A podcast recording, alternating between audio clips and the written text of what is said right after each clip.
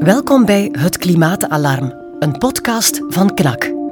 Daar is weinig twijfel over dat politici in, in Vlaanderen ja, ver tekort schieten, want ze investeren veel te weinig in de transitie. Ze willen zelfs de Green Deal van Europa tegenwerken.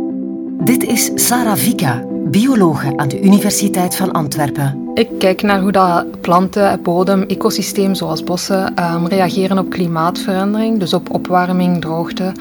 En ik kijk daarbij vooral naar de cyclering van koolstof in de ecosystemen. Met grote bezorgdheid kijkt ze naar het warmer worden van onze aarde en de gevolgen die dit heeft op de capaciteit van de ecosystemen om CO2 op te nemen. Door klimaatverandering krijgen we eigenlijk frequentere droogtes en hittegolven en wordt ook dat herstel bemoeilijkt. Dan ga je eigenlijk op termijn ja, misschien van een tropisch bos naar een savanne gaan, waar dat eigenlijk veel minder koolstof in opgeslagen zit.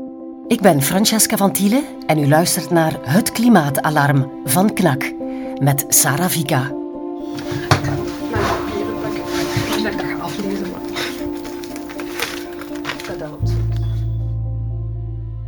Sarah Vika, van harte welkom. Kan u eens even uitleggen wat dat precies is, biodiversiteit? Biodiversiteit is eigenlijk ja, de verscheidenheid en de veelheid aan, aan soorten, planten, dieren die hebben allemaal hun functies in het ecosysteem. En als er bepaalde soorten wegvallen, dan kan dat echt niet vast zijn voor het hele ecosysteem.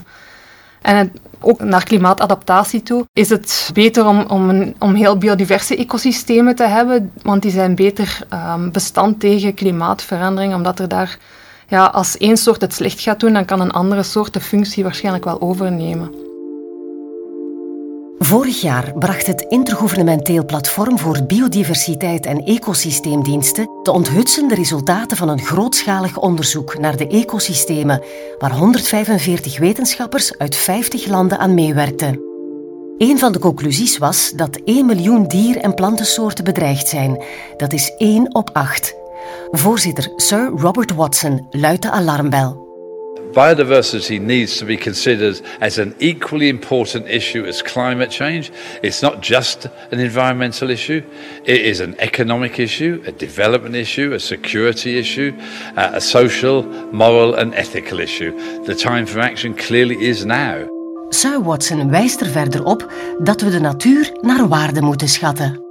We need to recognize not just GDP, or gross domestic product, is a measure of economic growth. We have to recognize that nature is a major thing of natural capital along with human capital. Hoe zie je in de natuur dat er sprake is van klimaatverandering? Eh, de natuur reageert ja, vaak heel sterk op klimaatverandering. Droogte zijn een, een duidelijk voorbeeld van de gevolgen van klimaatverandering, waarop dat, uh, planten heel sterk reageren. Ze kunnen niet goed tegen watertekorten. Ze gaan dan um, de, de gaatjes in hun bladeren eigenlijk, de poriën in hun bladeren gaan sluiten en, uh, om, om het waterverlies tegen te gaan. En tegelijkertijd nemen ze dan ook minder CO2 op. En anderzijds, als er een lange droogte is, zoals bijvoorbeeld afgelopen lente en zomer, dan krijgen we natuurlijk ook te maken met bosbranden die duidelijk een sterke invloed hebben op de ecosystemen. U zegt dat door het sluiten van de poriën van bladeren er minder CO2 wordt opgenomen. Heeft men een idee over hoeveel CO2 dat gaat? Ja, dat wordt gemeten. Voor de droogte of de hittegolf van 2003 in Europa bijvoorbeeld zijn er al heel veel berekeningen gebeurd. En er werd toen berekend dat de planten 30% minder aan fotosynthese deden, dus 30% minder CO2-opname. Op jaarbasis was er dan eigenlijk minder CO2-opname dan afgifte, wat dat wil zeggen dat de Europese ecosystemen in dat jaar netto CO2 afgaven. Terwijl ze eigenlijk normaal gezien, in normale omstandigheden, netto CO2 opnemen. En naar schatting heeft die ene hittegolf van 2003 zo uh, vier jaar koolstofopslag in uh, de Europese ecosystemen teniet gedaan. Welke elementen in de natuur zorgen voor de grootste opname van CO2? Ja, bossen zijn, zijn heel erg belangrijk. Maar eigenlijk, uh, ja, ecosystemen op het land allemaal samen, die wisselen zo'n 120 miljard ton CO2 uit elk jaar. Uitwisselen dus? Uitwisselen, dat wil zeggen opname en ja. afgifte. En dus planten en bomen, die wij zien als belangrijke opnemers van CO2, geven ook CO2 af. Zo leven planten. Ze nemen CO2 op over, um, overdag um, en dan zetten ze dat samen met zonlicht om in suikers. En uh, die koolstof bouwen ze zo in hun biomassa. Maar Om ja, hun metabolisme in gang te houden, moeten planten ook um, ademhalen. En daarbij verbruiken ze een deel van de CO2 die ze opgenomen hebben. Eigenlijk ongeveer de helft van de CO2 die ze opnemen, wordt zo al vrij snel afgegeven. Voor hoeveel uitstoot is de mens verantwoordelijk in uh, de atmosfeer? Ecosystemen op het land um, die wisselen elk jaar zo'n 120 miljard ton CO2 uit met de atmosfeer. En de menselijke uitstoot is ongeveer 40 miljard ton CO2 per jaar. Is maar een fractie eigenlijk. Ja, maar zoals ik al zei, die um, ecosystemen op het land die wisselen dat uit. Die nemen eigenlijk ongeveer evenveel op als dat ze afgeven. En eigenlijk is het zelfs zo dat ze momenteel meer opslaan dan dat ze afgeven. Wat dat wil zeggen dat ze eigenlijk klimaatverandering bufferen.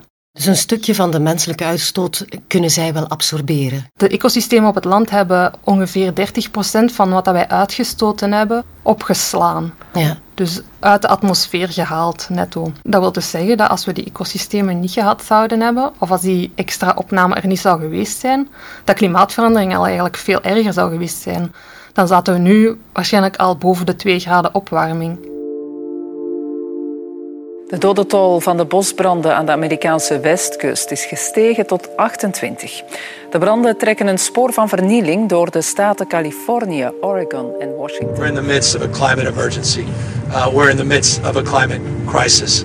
Uh, we are experiencing weather conditions the likes of which we've never experienced in our lifetime. De gouverneur van Californië laat er geen twijfel over bestaan. De crisis die zij nu meemaken is nooit eerder gezien. Het is toch opvallend hoe disruptief onze uitstoot is, wetende dat de natuur al een groot deel van onze CO2-uitstoot absorbeert. Ja, inderdaad, die geleidelijke toename van de CO2-concentratie in de atmosfeer, die intussen gegaan is van 280 deeltjes per miljoen voor uh, de pre-industriële periode tot nu zo'n 415 deeltjes per miljoen. Dus relatief is dat wel een, een, een grote toename al die ja, heeft ondertussen al gezorgd voor iets meer dan 1 graden opwarming. En ja, we beginnen de gevolgen er echt steeds duidelijker van te zien, vooral in de toename van extreem weer. Bomen zijn, zoals u net zei, een heel belangrijke factor om CO2 uit de lucht te halen in een groeiproces. Daartegenover zien we dat er enorm veel houtkap is in het Amazonewoud, in Indonesië, in, uh, in Congo. Ja, dat baart u wellicht als bioloog hele grote zorgen. Ja, dat is zeer problematisch voor het klimaat, maar ook voor de biodiversiteit bijvoorbeeld. Zo'n 5% van de CO2-uitstoot door de mens is eigenlijk te wijten aan ontbossing. Uh, en ja, we gaan anderzijds ook onze natuur echt nodig hebben in de strijd tegen klimaatverandering. Enerzijds omdat ja, dat eigenlijk CO2-stofzuigers zijn. En anderzijds ook omdat ze belangrijk zijn voor de aanpassing aan ja, de gevolgen van klimaatverandering die we sowieso gaan krijgen. maar via compensatieregelingen, als je bijvoorbeeld het vliegtuig neemt, kan je betalen voor bepaalde projecten om je uitstoot te compenseren. Dat gaat vaak naar projecten om bomen te planten. Weegt dat dan niet op tegenover die illegale houtkap? Ik weet niet precies hoe, um, hoe, groot het aandeel is van die compensatie, maar daar komen heel wat factoren bij kijken die eigenlijk in acht moeten genomen worden om na te gaan of dat zo'n compensatie ja, wel duurzaam is. Want er zijn ook projecten waar dat ze bijvoorbeeld bomen gaan aanplanten op, op veengronden. Dat zijn gronden waar er heel veel organische koolstof in zit. En als je daar bomen op gaat planten, dan gaat eigenlijk die koolstof geleidelijk aan verloren gaan uit die bodem, omdat die gaat, die gaat meer gaan uitdrogen als je daar bomen op zet. Omdat die meer water verbruiken. En dan kan je eigenlijk voor het klimaat meer slecht doen dan goed. Plus ook voor de biodiversiteit is dat bijvoorbeeld rampzalig. Vaak worden bossen gekapt om landbouwgrond te creëren. We horen dat dit een kwalijke zaak is, maar waarom precies? Landbouw geeft eigenlijk CO2 af. En vaak ook nog methaan of, of, of lachgas. Kan u dat wat uitleggen? Um, ja, eigenlijk gewoon door de bodembewerking. Dus afhankelijk van waar dat je uh, gaat ontbossen, um, zit er veel of minder veel koolstof in de bodem. En wat gaan landbouwers doen? Die gaan die bodem beginnen ploegen. En daardoor breng je eigenlijk zuurstof in de bodem en gaan de um, ontbindingsprocessen daar versnellen en gaat er eigenlijk veel CO2 de lucht in. En landbouw is om, om die reden al vaak een, een bron van CO2. Mhm. Al wordt er wel gekeken naar manieren om dat eigenlijk te verbeteren, om, om het land op een manier te beheren dat je um, CO2 gaat opslaan in plaats van dat het vrijkomt. Ja, op welke manier kan dat? Ja, bijvoorbeeld, ja, permacultuur is daar een, misschien een, een vrij extreem voorbeeld van, waar daar eigenlijk geen um, grondbewerking bij komt kijken. Maar er zijn ook andere manieren, bijvoorbeeld um, de overschotten van de gewassen op het veld laten, en zodat die eigenlijk, ja, de koolstof die in die overschotten zitten, dat die kan ingebouwd worden in de bodem. Maar dat is allemaal niet zo heel evident. Het is niet dat er heel duidelijke richtlijnen zijn van op die manier kan je koolstof in de bodem verhogen. Daar, daar gebeurt nog veel onderzoek naar. Bij jullie op de Universiteit in Antwerpen doen jullie daar onderzoek naar. Hè? Hoe ver staat het daarmee? Maar wij kijken eigenlijk naar een andere methode die zou kunnen gebruikt worden om koolstof in de bodem op te slaan. En dat is eigenlijk het versneld verweren van bepaalde gesteentes. Dus dat wil zeggen dat je silicaatgesteente gaat vermalen. En, wat is silicaatgesteente? Ja, bijvoorbeeld um, vulkanisch gesteente mhm. bevat veel silicaten. En als je die gaat vermalen... Maar dat vinden we hier in Vlaanderen dan bijvoorbeeld niet. Dus nee, maar bijvoorbeeld wel in de Eifel, dus dat is ah ook niet zo ver. Ja. ja. als je dat vermaalt dan, en je brengt dat aan op een bodem bijvoorbeeld, in ieder geval in een natte omgeving waar dat er ook CO2 beschikbaar is, dan ga je de verwering versnellen. Dus dat is eigenlijk het oplossen van dat gesteente. Dat is een natuurlijk proces dat op geologische schaal heel belangrijk geweest is en dat bijvoorbeeld voor um, afkoeling gezorgd heeft tussen 15 en, en 2 miljoen jaar geleden, toen als er een sterke afkoeling was van plus 6 naar um, ongeveer de huidige temperatuur. En door dat gesteente te vermalen gaan wij dus dat geologisch proces enorm gaan versnellen. Maar in landbouw wordt een akker jaarlijks omgeploegd. Heeft het dan nog nut dat uh, het vermalen gesteente uh, dat dat dan in de grond komt, of is dat juist de bedoeling? Uh, het is de bedoeling dat het in de grond komt. het zou ook bovenop de grond kunnen gebracht worden, maar waarschijnlijk is het interessante van het in te ploegen. Dus voor de efficiëntie van dat versneld verweren gaat dat niet zo belangrijk zijn, maar wat je zegt is wel potentieel belangrijk, want als dat ploegen eigenlijk zorgt voor meer vrijstellen van organisch materiaal, dan gaat dat dan wel weer allee, um, tegenwerken. Ja. Hoe ver staan jullie met dat onderzoek? Dat staat echt nog in zijn kinderschoenen. Dat is eigenlijk tot nu toe redelijk beperkt geweest tot onderzoek in labo's met, waar, ja, waar je eigenlijk een fles water hebt met, met steengruis in. En ja, de eerste experimenten in potten die gebeuren nu zo. Um, en ook de eerste veldexperimenten. Maar ja, het klinkt nu als, als iets dat heel erg nieuw is. Maar misschien is het ook niet zo nieuw als dat het lijkt, omdat het, het steengruis ook al gebruikt wordt voor andere toepassingen. Het wordt bijvoorbeeld gebruikt in biologische landbouw, waar dat dan als meststof gebruikt wordt.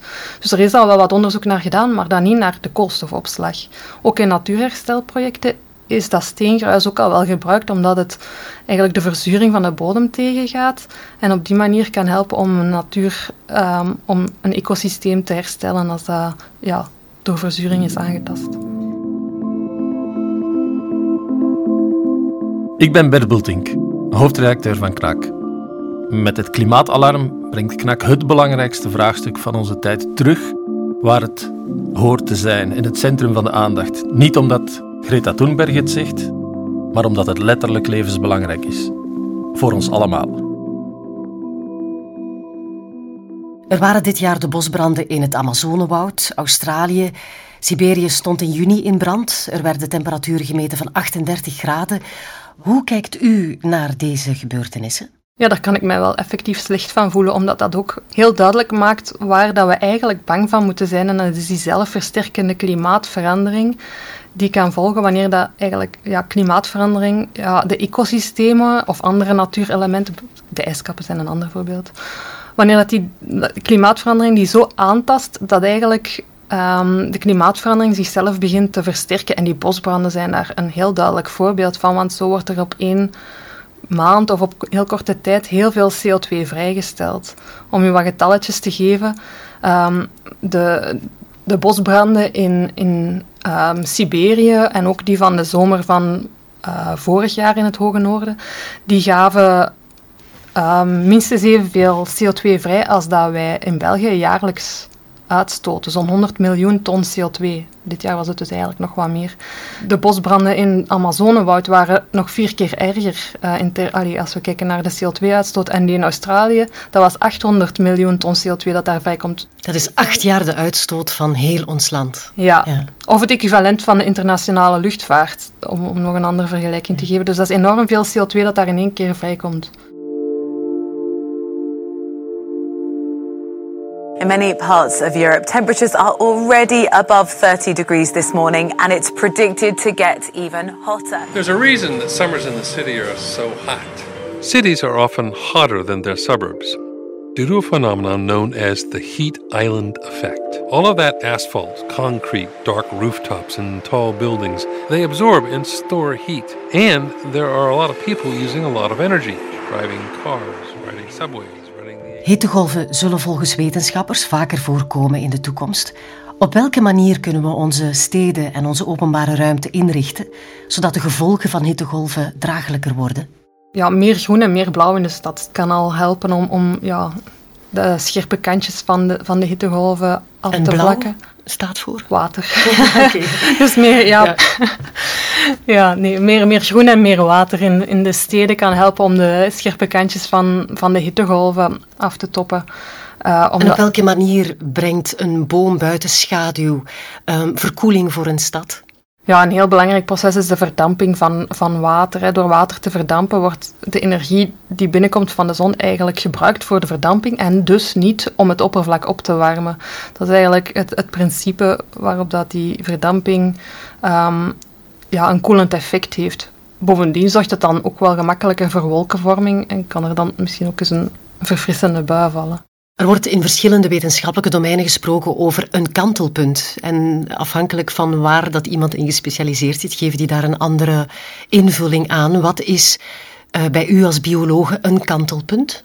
Als we spreken over het kantelpunt, dan is dat vaak um, het idee van het moment dat klimaatverandering zichzelf begint te versterken. Maar het is enorm moeilijk om te zeggen, voordat je een kantelpunt bereikt hebt, van daar gaat het kantelpunt zijn. Het kan zelfs zijn dat we al bepaalde kantelpunten overschreden hebben en het pas een hele tijd later gaan weten dat we het overschreden hebben. Ja, volgens het IPCC wordt 1,5 graden, maximum 2 graden naar voren geschoven. Is er bij jullie in het domein van de, van de biologie ook een zo'n kantelpunt? Um, er zijn kantelpunten bijvoorbeeld voor de tropische bossen um, of voor de boreale bossen. Um, gebeurt er onderzoek naar kantelpunten en het tropisch bos, daarvan wordt gedacht dat er een kantelpunt is, dat als er een bepaalde hoeveelheid bos verdwijnt eigenlijk, de rest sowieso ook zal verdwijnen. Nu, door klimaatverandering alleen zouden we daar zo snel nog niet gaan komen. Dan zou dat pas zijn bij 3, 4 graden opwarming. Maar wanneer dat er um, ontbossing is, dan gaat dat eigenlijk um, ons veel korter bij dat kantelpunt brengen. Dus op die manier kunnen we ja, hebben we zelf eigenlijk een impact op dat kantelpunt. Hoe kan natuur bijdragen tot het oplossen van het klimaatprobleem? Een vaak naar voren gebrachte oplossing is het herbebossen. Wat dat op zich een goed idee is, want bomen nemen CO2 op, maar daar komen een hele hoop maren bij kijken. Zoals? Je moet het um, op een doordachte manier doen. Ga geen monoculturen planten op een, een waardevol grasland dat eigenlijk heel veel koolstof in de bodem heeft, want je gaat voor klimaat slecht doen en voor biodiversiteit, omdat er veel CO2 uit de bodem gaat komen wanneer die uh, bomen eigenlijk ja, de bodem verder uitdrogen. En ja, monoculturen uh, versus een, een, een soort rijk grasland. Dus dat is een extreem voorbeeld van wat dat geen goed idee is. -hmm. A new study is suggesting that the best way to fight climate change is through trees. Mm. The research posted in the journal Science says planting billions of trees could remove nearly 25% of carbon dioxide from the atmosphere. Is er genoeg plaats om massaal veel bomen te planten? Over wat voor een regio spreken we dan dat bomen echt een fundamentele bijdrage kunnen leveren tot het reduceren van CO2 in de lucht? Ja, eigenlijk is het veel effectiever en goedkoper um, en ook beter voor de biodiversiteit om gewoon al de bestaande bossen te beschermen. Dat is eigenlijk het eerste wat er zou moeten gebeuren. En dan kan je gaan kijken op welke plaatsen dat er nog bossen zouden kunnen bijgeplant worden. En ook in de steden en zo meer groen. Herbebossen is absoluut geen, geen wondermiddel om de klimaatverandering tegen te gaan. Zelfs als je um, echt massaal veel zou gaan aanplanten, dan nog kan je absoluut niet compenseren voor wat het er momenteel wordt uitgestoten. Het allerbelangrijkste is eigenlijk van de emissies van, uit fossiele brandstoffen, van die um, terug te schroeven, ontbossing tegen te gaan. En dan kunnen we misschien op termijn beroep gaan doen op die negatieve emissietechnologieën, dus om die natuurlijke methodes om CO2 uit de lucht te halen. om zo de laatste uh, sectoren die moeilijk te decarboniseren zijn, zoals de vliegsector, om die te compenseren of om een teveel aan uitstoot te gaan compenseren. De wereld, dat bewijzen ook satellietbeelden, wordt groener. Ja, de wereld wordt groener, inderdaad. Maar dat compenseert absoluut niet voor de slechte gevolgen van klimaatverandering. Want de opwarming zet evengoed nog door. En we beginnen ook steeds meer de negatieve effecten van klimaatverandering te zien op de ecosystemen, waardoor dat eigenlijk die vergroening gaat minderen. En, en ja, het argument van die vergroening, dat is eigenlijk gewoon totaal misleidend. Het heeft ook een negatief effect op de voedingswaarde van onze gewassen bijvoorbeeld. Dus er komen ook wel negatieve kantjes bij kijken. Ja, bepaalde voedingsstoffen gaan minder aanwezig zijn in gewassen. Bijvoorbeeld um, ijzer en zink zijn, zijn micronutriënten die, die wij ook nodig hebben. En ja, wanneer planten groeien bij, bij hogere CO2-concentraties, dan gaan zij eigenlijk minder van die elementen uh, bevatten. En een ander interessant voorbeeldje is eigenlijk um, de cyanide of de waterstofcyanide in maniok. Die, ja, dat is eigenlijk een giftige stof. En maniok bevat daar kleine hoeveelheden van, maar door um, de verhoogde CO2-concentraties stijgt eigenlijk de um, concentratie van die giftige stok in de maniok. Climate change is no longer a long-term problem. We are confronted now with a global climate crisis. And the point of no return is no longer over the horizon. It is in sight and hurtling towards us. Antonio Guterres, secretaris-generaal van de Verenigde Naties, spreekt over de point of no return dat dichterbij komt. Zullen wij erin slagen om de klimaatopwarming onder de 1,5 graden te houden? De kans is niet zo groot, want er is nog maar bitter weinig CO2 dat we mogen uitstoten om onder die anderhalve graad te blijven. Dat is het, het, koolstofbudget? Ja, er wordt gebruik gemaakt van het koolstofbudget om aan te duiden hoeveel CO2 dat we nog, nog mogen uitstoten. En hoeveel is dat dan? Nou, we hebben al ongeveer 2200 gigaton of miljard ton CO2 uitgestoten. En om onder de anderhalve graad te blijven, mogen we nu nog ja, zo'n 400 miljard ton CO2 uitstoten. Dat wil eigenlijk zeggen dat dat het equivalent van zo'n 10 jaar van onze huidige emissies. Dus dat, dat wil zeggen dat we echt niet veel tijd meer hebben om onze emissies terug te brengen naar nul.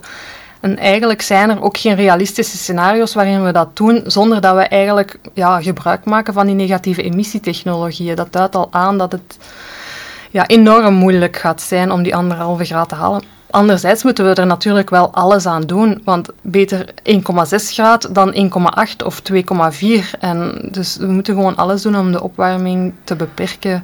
Wat is voor u als bioloog uw grootste zorg?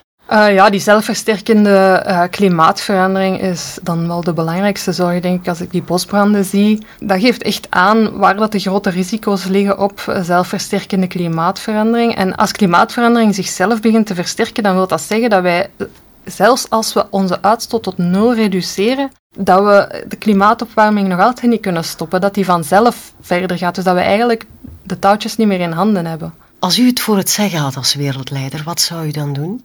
Ik zou een hoop experts rond mij verzamelen en proberen van op een, een holistische manier um, ja, een goed pad te volgen. En er zijn daar al heel wat aanzetten gegeven door heel veel verschillende panels. In België hebben we er een aantal gehad. Um, en een aantal klimaatpanels die al zeker uh, ja, in, in de goede richting wijzen. En veel aanbevelingen hebben gedaan. Ja, heel veel aanbevelingen, maar natuurlijk geen kwantificaties. Ja. Want, ja. Maar niet als academica, maar u krijgt de touwtjes in handen. Schrikt u dat af? Ja, ieder zijn talent zeker. En, en politiek zou niet mijn talent zijn. En schieten onze politici tekort dan? Ja, die schieten tekort. Ja, allee, dat antwoord kwam heel snel. Ja, dat is ook overduidelijk. Dus allee, ja, daar is weinig twijfel over dat zeker de politici in, in Vlaanderen ja, ver tekort schieten. Want ze investeren veel te weinig in de transitie. Ze, werken zelf, ze willen zelf de Green Deal van Europa tegenwerken. Dus ja... Waar schort het dan volgens u? Ik denk dat voor een deel de sense of urgency nog altijd ontbreekt bij de huidige machtshebbers. En ja, tegenstrijdige belangen. Dus is het een beetje een democratisch deficit en heeft het klimaat daar is daar een beetje het slachtoffer van. Ja, maar ik denk dat het, vaak, dat het veel te vaak ook nog gezien wordt alsof wat dat we moeten doen om klimaatverandering tegen te gaan, dat dat veel gaat kosten en veel leed gaat met zich meebrengen, terwijl dat er eigenlijk heel veel positieve kanten aan zijn, heel veel opportuniteiten die daar liggen en dat die in Vlaanderen eigenlijk nog veel te weinig gezien worden en dat we zo ook de boot gaan missen op veel vlakken.